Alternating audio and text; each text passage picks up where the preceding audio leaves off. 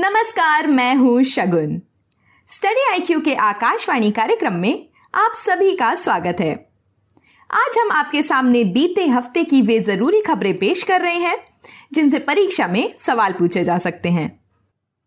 दोस्तों, आगे बढ़ने से पहले आपको बता दें कि आकाशवाणी की सभी वीडियो अपडेट्स के लिए आप मेरा टेलीग्राम चैनल ज्वाइन कर सकते हैं। तो आइए शुरू करते हैं खबरों का सिलसिला। Egypt approves India as wheat supplier वाणिज्य एवं उद्योग मंत्री पीयूष गोयल ने बताया कि मिस्र ने भारत को गेहूँ आपूर्तिकर्ता के तौर पर मंजूरी दी है। आपको बता दें कि मिस्र, यूक्रेन और रूस से गेहूँ का सर्वाधिक आयात करने वाला देश है। इस समय रूस और यूक्रेन के बीच चल रहे युद्ध के कारण वैश्विक बाजारों में गेहूँ की उपलब्धता में भारी गिरावट आई है।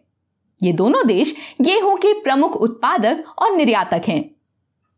मिस्र ने 2020 में रूस से लगभग 1.8 बिलियन डॉलर और यूक्रेन से 610.8 मिलियन डॉलर का गेहूँ आयात किया है।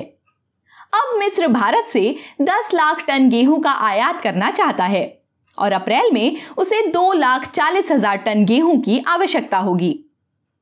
2020-21 में भारत से गेहूँ का आयात करने वाले शीर्ष 10 देशों में बांग्लादेश, नेपाल, संयुक्त अरब अमीरात, श्रीलंका, यमन, अफ़गानिस्तान, कतर, इंडोनेशिया, ओमान और मलेशिया हैं। आपको बता दें कि भारत का सबसे बड़ा गेहूँ उत्पादक राज्य उत्तर प्रदेश है, तथा विश्व में सबसे बड़ा गेहूँ उत्पादक देश चीन है। आइए बढ़ते हैं अगली खबर की ओर। अंबेडकर जयंती 2022 14 अप्रैल 2022 को डॉक्टर बी आर अंबेडकर की 131वीं जयंती है। बी आर अंबेडकर का पूरा नाम भीमराव रामजी अंबेडकर था। वे एक भारतीय विधिवेत्ता, अर्थशास्त्री, राजनीतिज्ञ और समाज सुधारक थे। उनका जन्म 14 अप्रैल अठारह सौ इक्यानवे को तत्कालीन मध्य प्रांत के महू छावनी, यानी वर्तमान मध्य प्रदेश में महार जाति के एक गरीब परिवार में हुआ था। उन्होंने जीवन भर अछूतों और सामाजिक रूप से पिछड़े वर्गों के अधिकारों के लिए लड़ाई लड़ी। हिंदू धर्म में विद्यमान अस्पृश्यता के सिद्धांत से व्यथित होकर अक्टूबर 1956 में उन्होंने हिंदू धर्म को त्याग कर नागपुर में बौद्ध धर्म ग्रहण कर लिया। 6 दिसंबर 1956 को उनकी मृत्यु हो गई। इस दिन को महापरिनिर्वाण दिवस के रूप में मनाया जाता है। बाबा साहेब को भारतीय संविधान के पिता, यानी father of the Indian constitution, कहा जाता है। ये संविधान निर्माण की प्रारूप समिति के अध्यक्ष थे। वे स्वतंत्र भारत के पहले कानून और न्याय मंत्री बने। हिंदू कोड बिल पर मतभेद को लेकर इन्होंने वर्ष 1951 में कैबिनेट से इस्तीफा दे दिया। उन्होंने 1930 से 1932 तक लंदन में आयोजित तीनों गोलमेज सम्मेलनों में भाग लिया। 1932 में उन्होंने पूना पैक्ट पर हस्ताक्षर किए, जिसके कारण वंचित वर्गों के लिए अलग निर्वाचक मंडल बनाने के विचार को हटा दिया गया। 1923 में उन्होंने बहिष्कृत हितकारिणी सभा की स्थापना की, जो दलितों की शिक्षा और संस्कृति को बढ़ाने के लिए थी। डॉक्टर भीमराव अंबेडकर को 31 मार्च 1990 को मरणोपरांत सर्वोच्च नागरिक सम्मान भारत रत्न से सम्मानित किया गया। आइए बढ़ते हैं अगली खबर की ओर। UN recognizes Mumbai as a tree city of the world. हाल ही में मुंबई को संयुक्त राष्ट्र के खाद्य और कृषि संगठन ने आर्बर डे फाउंडेशन के साथ संयुक्त रूप से 2021 tree city of the world के रूप में मान्यता दी है।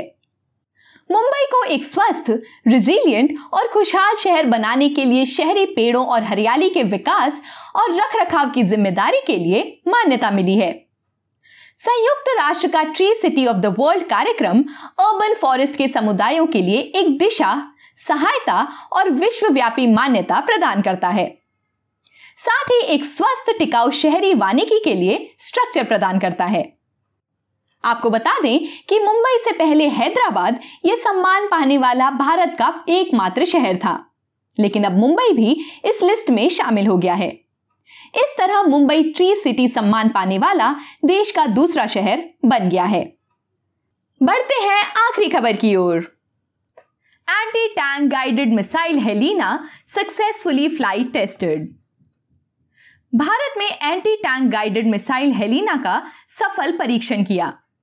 लद्दाख में किए गए इस परीक्षण में मिसाइल को स्वदेशी रूप से विकसित हल्के हेलीकॉप्टर से लॉन्च किया गया। ये टेस्ट डीआरडीओ भारतीय सेना और भारतीय वायुसेना यानी आईएएफ के वैज्ञानिकों की टीम्स द्वारा संयुक्त रूप से किया गया। ये दुनिया के सबसे उन्नत टैंक रोधी हथियारों में से एक है। इस मिसाइल को इमेजिंग इंफ्रारेड यानी आईआईआर से गाइडेड किया जाता है। ये दागे जाने से पहले लॉक ऑन मोड में काम करती है। इसकी मारक क्षमता सात किलोमीटर है। Helina fire and forget mode यानी कि दागो और भूल जाओ के ज़रिए अपनी रेंज में आने वाले दुश्मन के टैंक को आसानी से तबाह कर सकती है। इसे डीआरडीओ ने विकसित किया है। हेलिना मिसाइल की एक खासियत यह है कि यह हर तरह के मौसम में अपने टारगेट को तबाह करने की क्षमता रखती है।